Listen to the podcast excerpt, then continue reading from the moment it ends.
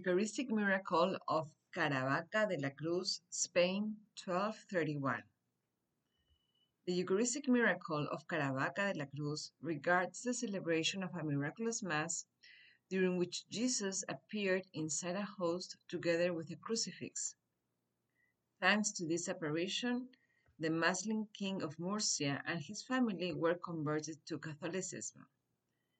The most authoritative document describing the miracle is the contemporary testimony of the Franciscan father Gilles of Zamora, the historian of King Saint Ferdinand. Now the story in more detail.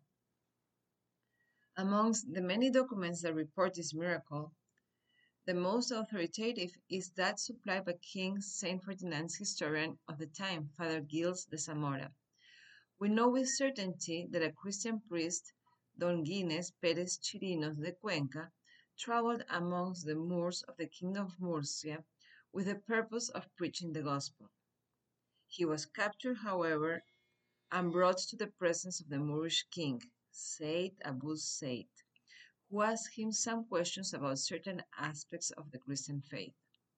The king particularly wanted to deepen his understanding of the Mass. The priest went into detail explaining the importance of the Mass, and the king, fascinated by the preaching of the priest, ordered him immediately to celebrate one. Since the priest did not have the necessary equipment for the celebration, the king ordered some of his men to get them from the nearby country of Cuenca in Christian territory. But still, the cross, which needed to be present on the altar during a mass, had been forgotten. The priest began to celebrate the mass, but at a certain point realized the absence of the cross, became troubled, and stopped. The king asked him why he was so disturbed, and the priest told him that he needed a cross. The king, however, immediately responded, Wouldn't that be it? In fact, at that moment, two angels were placing a cross upon the altar. The priest was deeply moved and gave thanks to the Lord. He then continued with a glorious celebration. The miracle continued. At the moment of the consecration, the Muslim king saw a beautiful baby in the place of the host who gazed on him endearingly. After having witnessed the miraculous event, the king and his family converted to Christianity and were baptized. Said Abu Said took the name of Vincent and his wife took the name of Elena.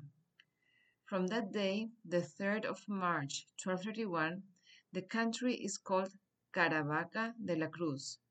Recently, in the Jubilee year, the Holy See allowed Caravaca de la Cruz to be the fifth city in the world after Santiago Compostela, Santo Toribio de Liébana, Rome, and Jerusalem to celebrate the perpetual Jubilee, one holy year every seven in perpetuum, in the sanctuary where the Holy Cross is kept.